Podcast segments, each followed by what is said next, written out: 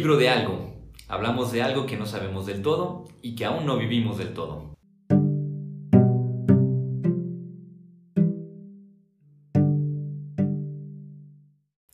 Hola, ¿qué tal? Les damos la bienvenida nuevamente aquí a este podcast de El libro de algo, donde hablamos acerca de algo que no sabemos del todo y que aún no vivimos del todo.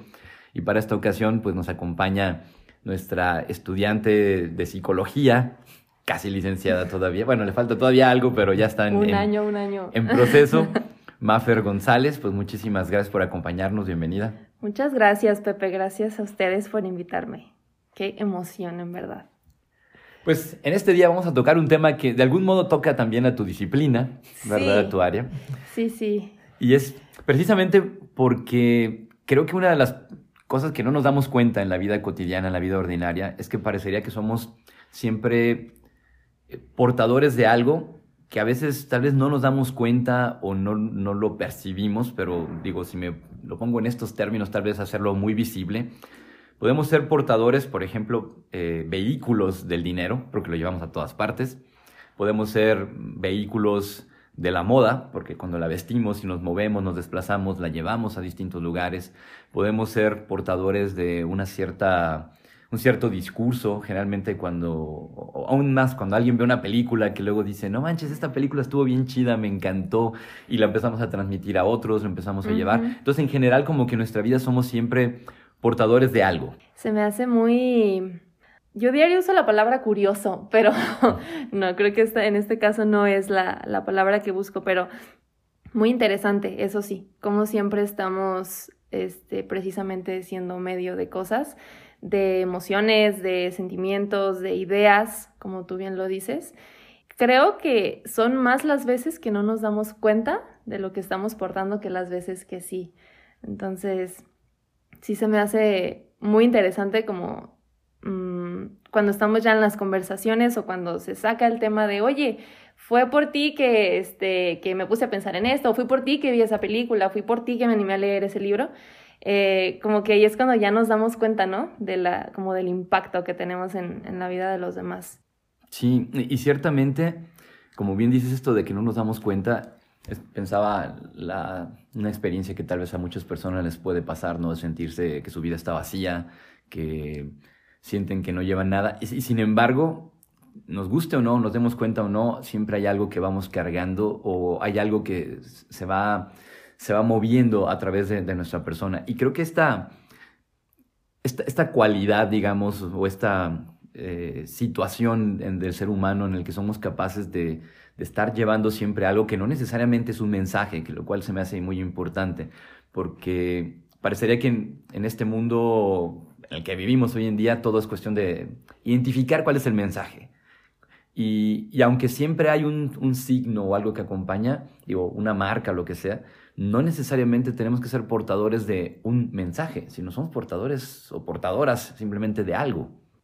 No sé, digo, sí, sí es verdad eso, pero yo creo que también eso que podemos llevar siempre es un mensaje, pues. Ya, esa es mi, ese es mi, mi pensamiento y mi idea, pues que si bien mm, a lo mejor a veces pudiera no sentirse como tal, eh, el mensaje, pues es que si nos metemos ya cosas relacionadas con la psicología, todo comunica, ¿no? Y también las cosas que hacemos, las que no hacemos, también las cosas que decimos, las cosas que no decimos, el cómo las decimos, ciertamente también comunica muchas cosas.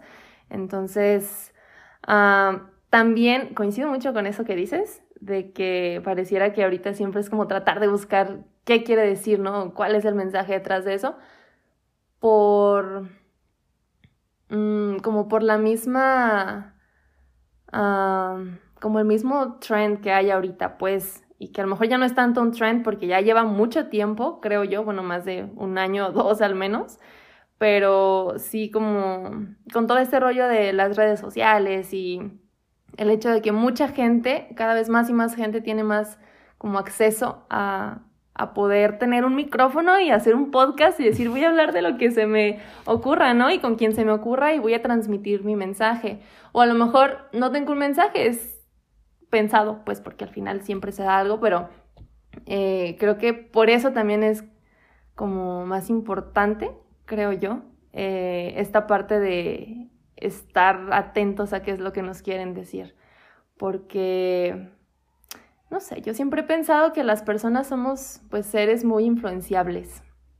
Y en cuanto a las opiniones, en cuanto a lo que pueda entrar, pues sobre todo si somos personas abiertas a otras opciones, a otras ideas, a otros puntos de vista, se me hace que ahí es como cuando más mm, vital, pudiéramos decirlo, es el tener bien claro, este, como, ah, a lo mejor no qué mensaje estamos buscando, pero sí el, el, discernimiento, pues el poder decir esto sí, esto no, porque si digo, ah, qué chido todo lo que dicen todas las personas y yo sí no tengo como prejuicios y yo no te voy a decir, no coincido con tu idea, sí te voy a escuchar. Eso está muy padre, pero como también tener en cuenta esta otra parte, ¿no? De qué es lo que voy a dejar este, que entre en mi consciente, subconsciente y todos los conscientes que hay.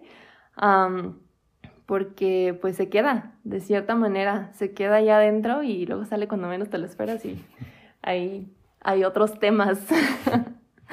claro, no, y además esto que dices, yo creo que me, me, vino a la mente algo que comenta un filósofo, George Bataille, donde dice que básicamente no hay intimidad sin violencia.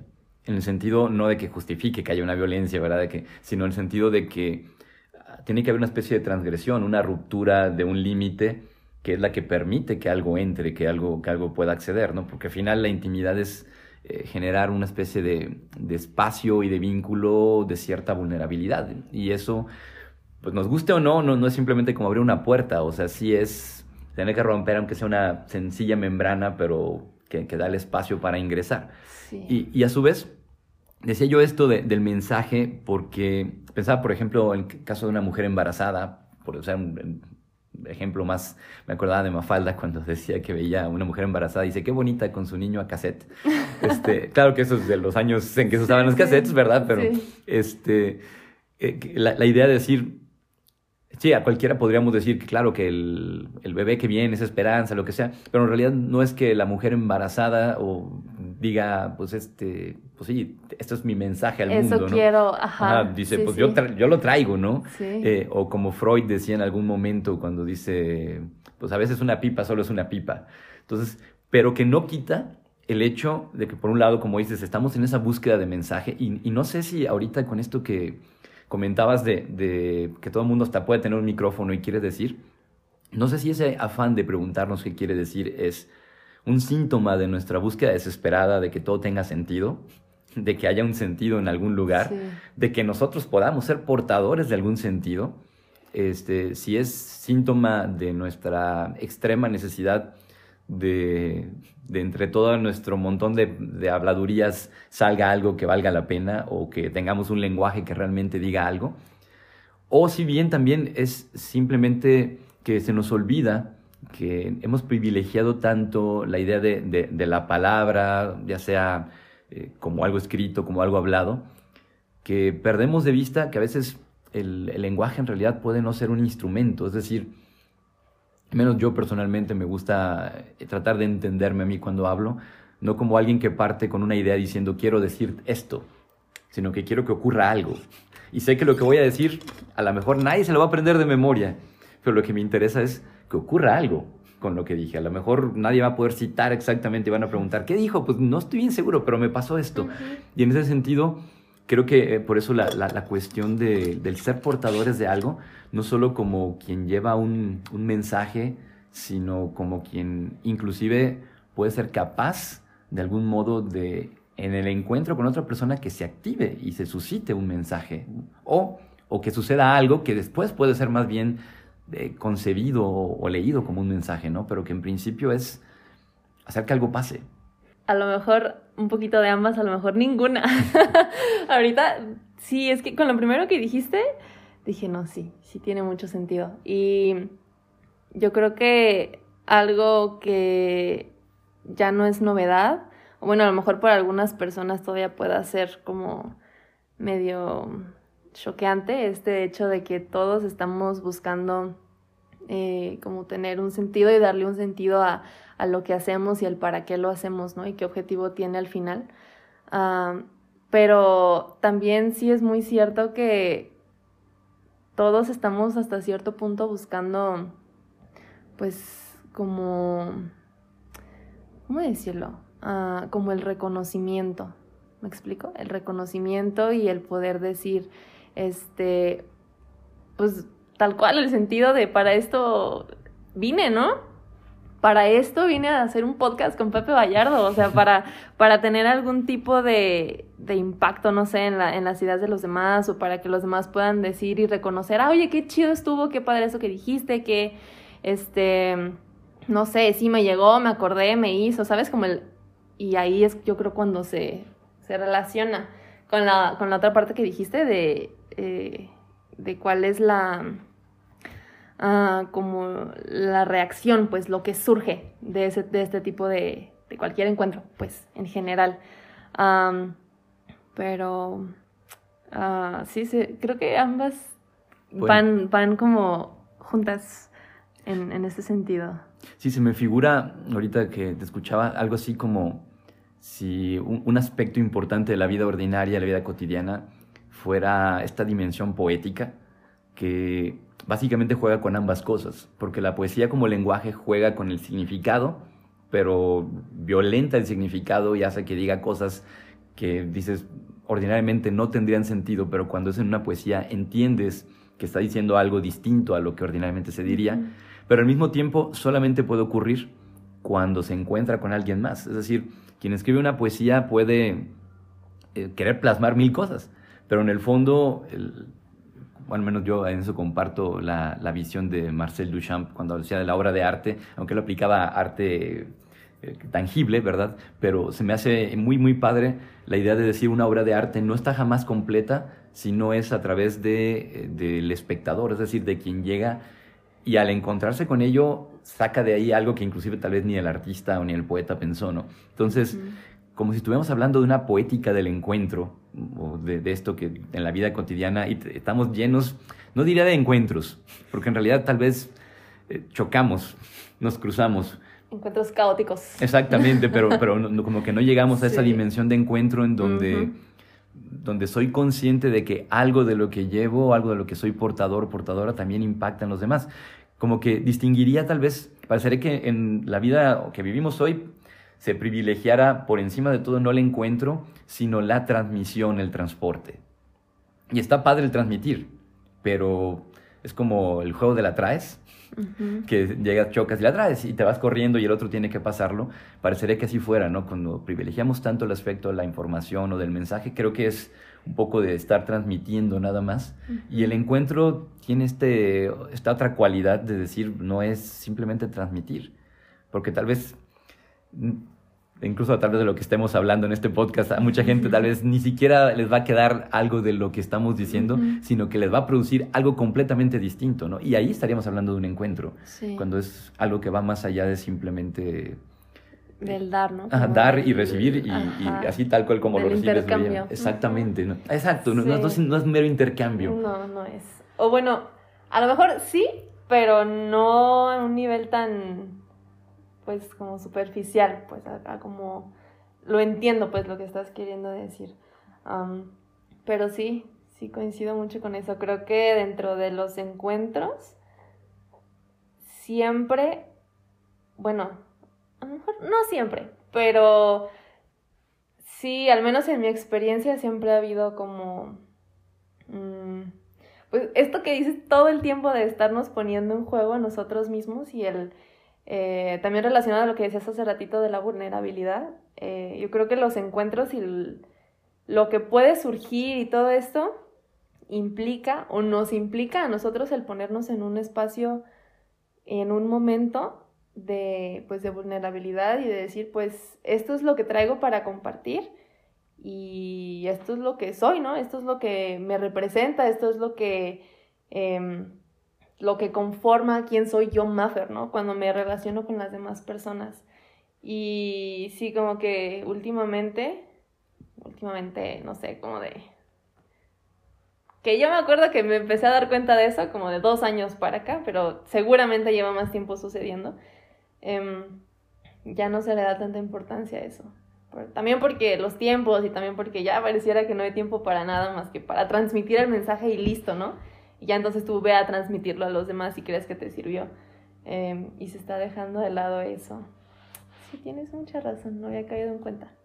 Y fíjate que, que un detalle ahorita con esto que decías también es como la dificultad que tal vez vamos experimentando en, en esta pérdida de control, porque en un, encuentro hay una desposesión, ¿verdad? Básicamente de sí, porque el efecto que pueda tener eh, tu presencia en la mía, la mía en la tuya o la de alguien en cualquier encuentro, es algo que se nos va de las manos.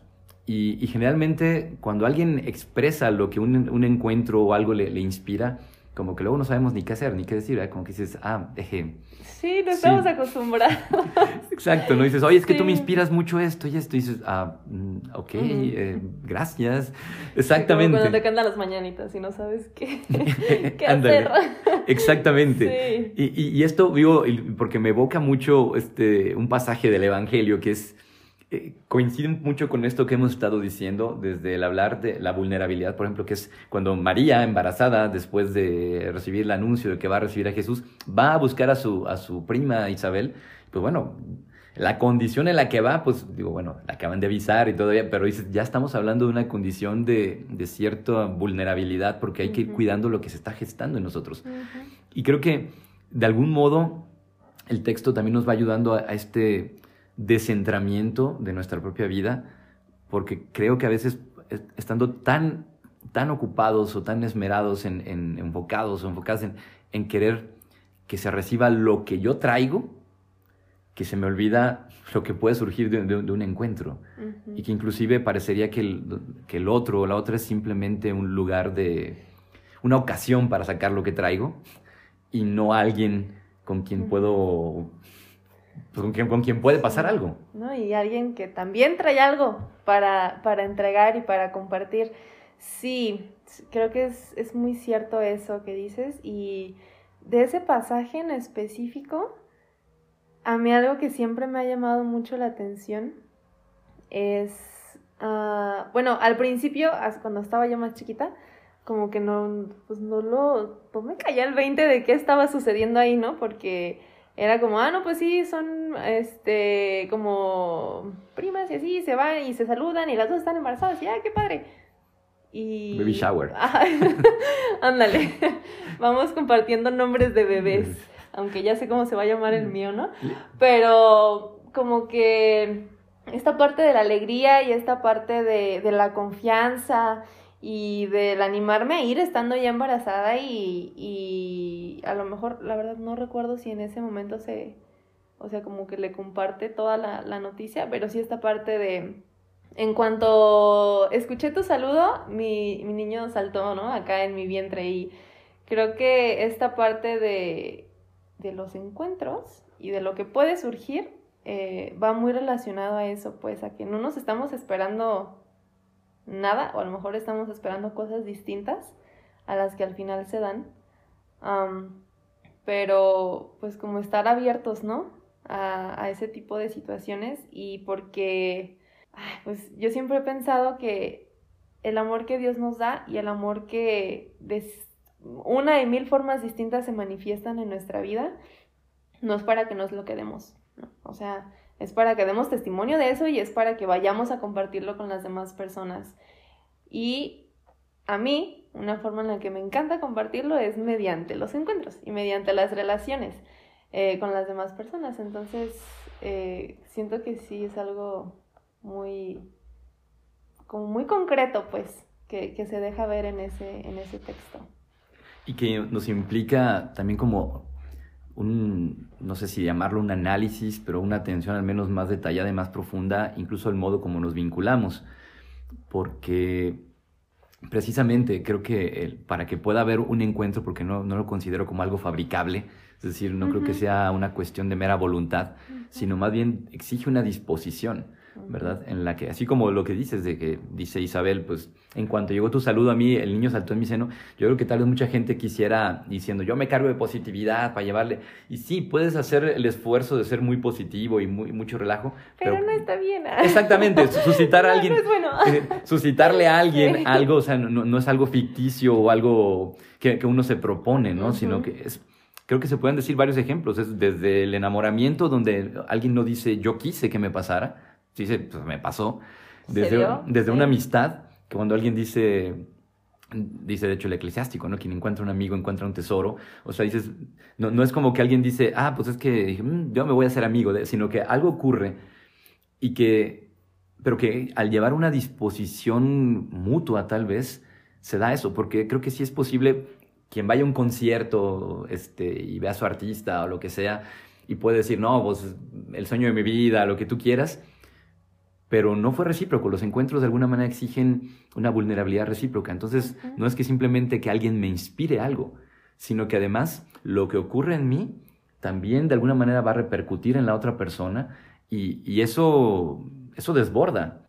Sí, totalmente. Ah, de de esto que dices ahorita, de que no nada más es lo que me quieran transmitir, relacionado pues a lo mismo de la apertura, creo que es muy importante, bueno, yo lo considero importante, no sé si las demás personas lo ven igual, pero considero importante el estar siempre dispuestos a, pues porque, ah, bueno, yo soy mucho de tomar en cuenta cuando tengo cualquier conversación X, estemos hablando de estos encuentros o no, así lo que sea, siempre trato de tomar mucho en cuenta a la otra persona, ¿no? Y cómo, cómo se estará sintiendo y cómo estará como recibiendo el, el mensaje o lo que sea que le quiero comunicar.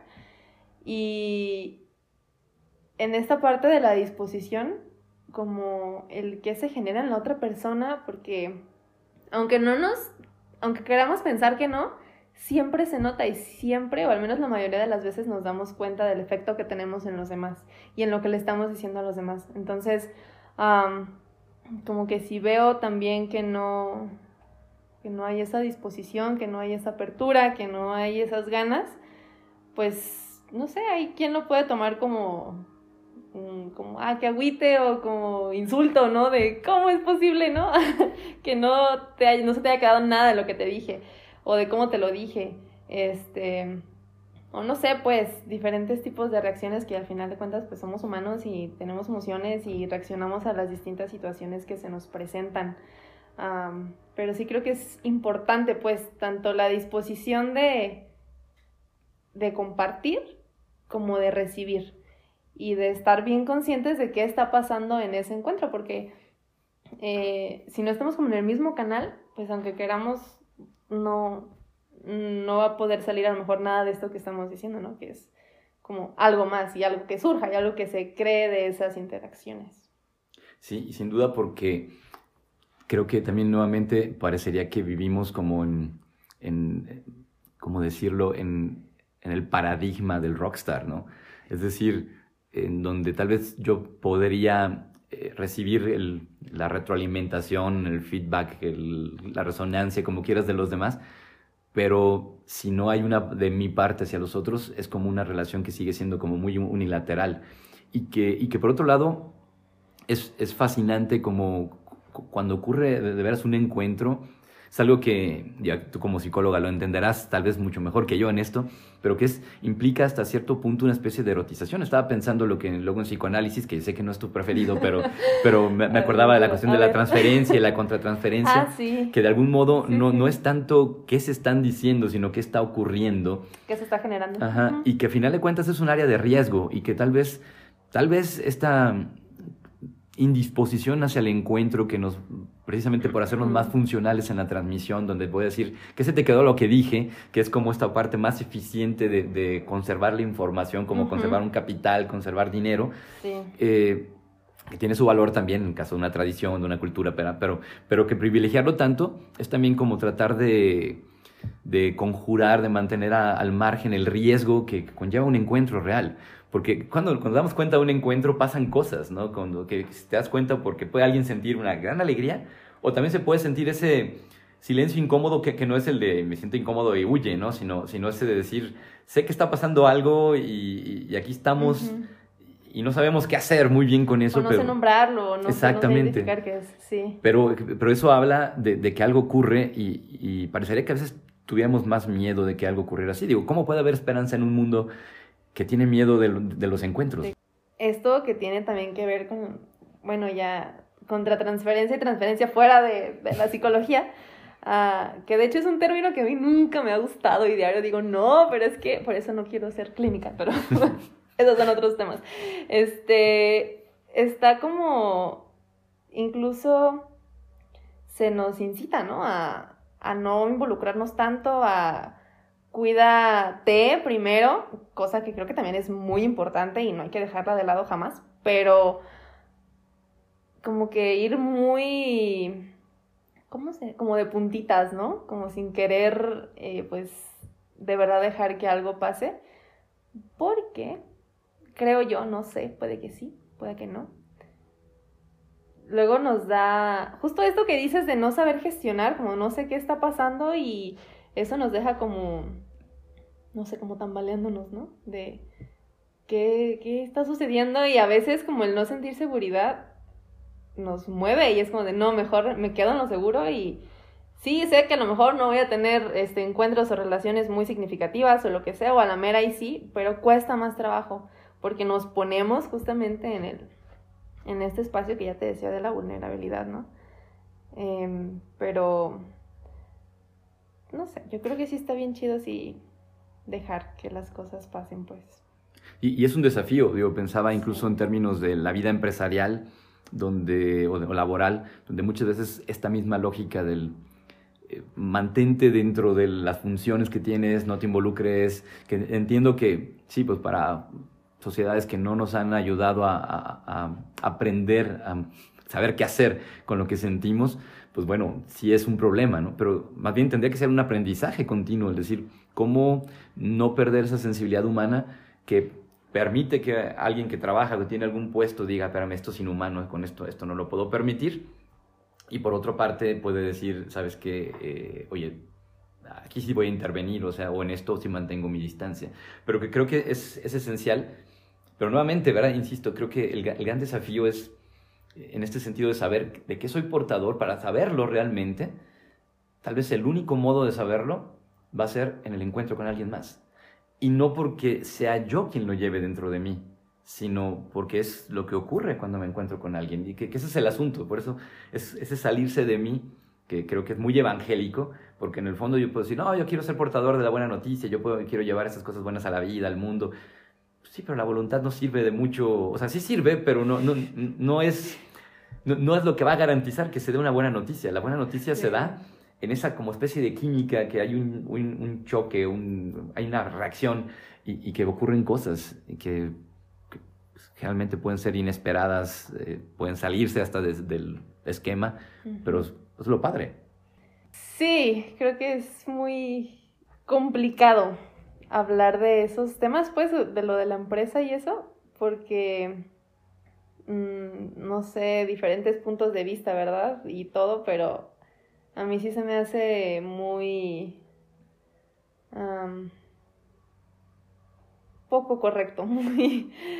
No sé, ay, es que me conflictúa mucho, pues, que podamos llegar al punto de dejar de ver a, a los seres humanos como seres humanos y les pongamos valor, ¿no? Y les pongamos, tú vales 200 pesos al día o tú vales, este, no sé, 50 pesos la hora, que era lo que me pagaban en mis trabajos de call center. Yo valgo más que eso. Y las cosas que se generan, pues, y las cosas que, eh, no sé, como los servicios que las personas pueden brindar y, y el poner a disposición de los demás y a disposición de como un fin Mm, pues sí, más grande que yo, porque creo que si hablamos de business, de empresas en cualquier situación, mm, podrá alguien decirme que no, y bueno, estoy dispuesta a escuchar esa parte, pero siempre los fines son más grandes que nosotros mismos, pues, y más grandes que el mero hecho de ganar dinero y de poder generar un servicio, ¿no? Creo que siempre, y a fin de cuentas, todo termina implicando a las personas y a lo que las personas pueden recibir de esos servicios, de esos materiales, de esas, no sé, de lo que sea, que se, con lo que se comercie, ¿no?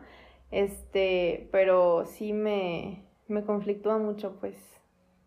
Tal vez tendríamos que decir que, que es muy real, que también puede haber encuentros que no necesariamente producen alegría, ¿verdad? También hay otro tipo de encuentros que cuando un cierto modo de entender el sistema, el trabajo, la vida, y se encuentra con nosotros, también produce otros efectos, como puede ser esta alienación, esta pérdida de, nuestra disposición y capacidad de encuentro y convertirnos en menos transmisores. Insisto, pues ahora sí, eh, sin querer hablar de manera despectiva de estas profesiones que siguen, pero hablar de ser eh, creadores de contenidos, de redes sociales, TikTokers, como sea, digo, al final parecería que es el afán de crear, de producir por transmitir algo, pero sin encuentros. Y tal vez, tal vez ese es eh, uno de los retos y por algo también el Evangelio como sin tener ninguna idea, obviamente, de lo que eran las redes sociales, de lo que iba a ocurrir, pero privilegia mucho este aspecto, o por lo menos hoy en día lo podemos leer de esa manera. Tal vez no diría que era la intención de quien escribió hablar de eso, pero sí a nosotros creo que nos puede dar mucho para pensar sobre la importancia de, cómo no ser solamente transmisores de, información o vernos como para estar pasando un, paquete de datos de uno al otro, sino también esta disposición de una vulnerabilidad que, sin duda nos va a meter en dificultades en muchos momentos por dejarnos tocar por ello, pero que es esa poética de la vida a final de cuentas. Pues tenemos que concluir, pero pues muchísimas gracias, sí, por acompañarnos. No, muchas gracias, qué buena conversación. Sí, me, dejaste pensando un montón de cosas, Pepe. pues te agradecemos que estés aquí y sin duda te volveremos a invitar. Muchísimas gracias por acompañarnos. muchas gracias a ustedes.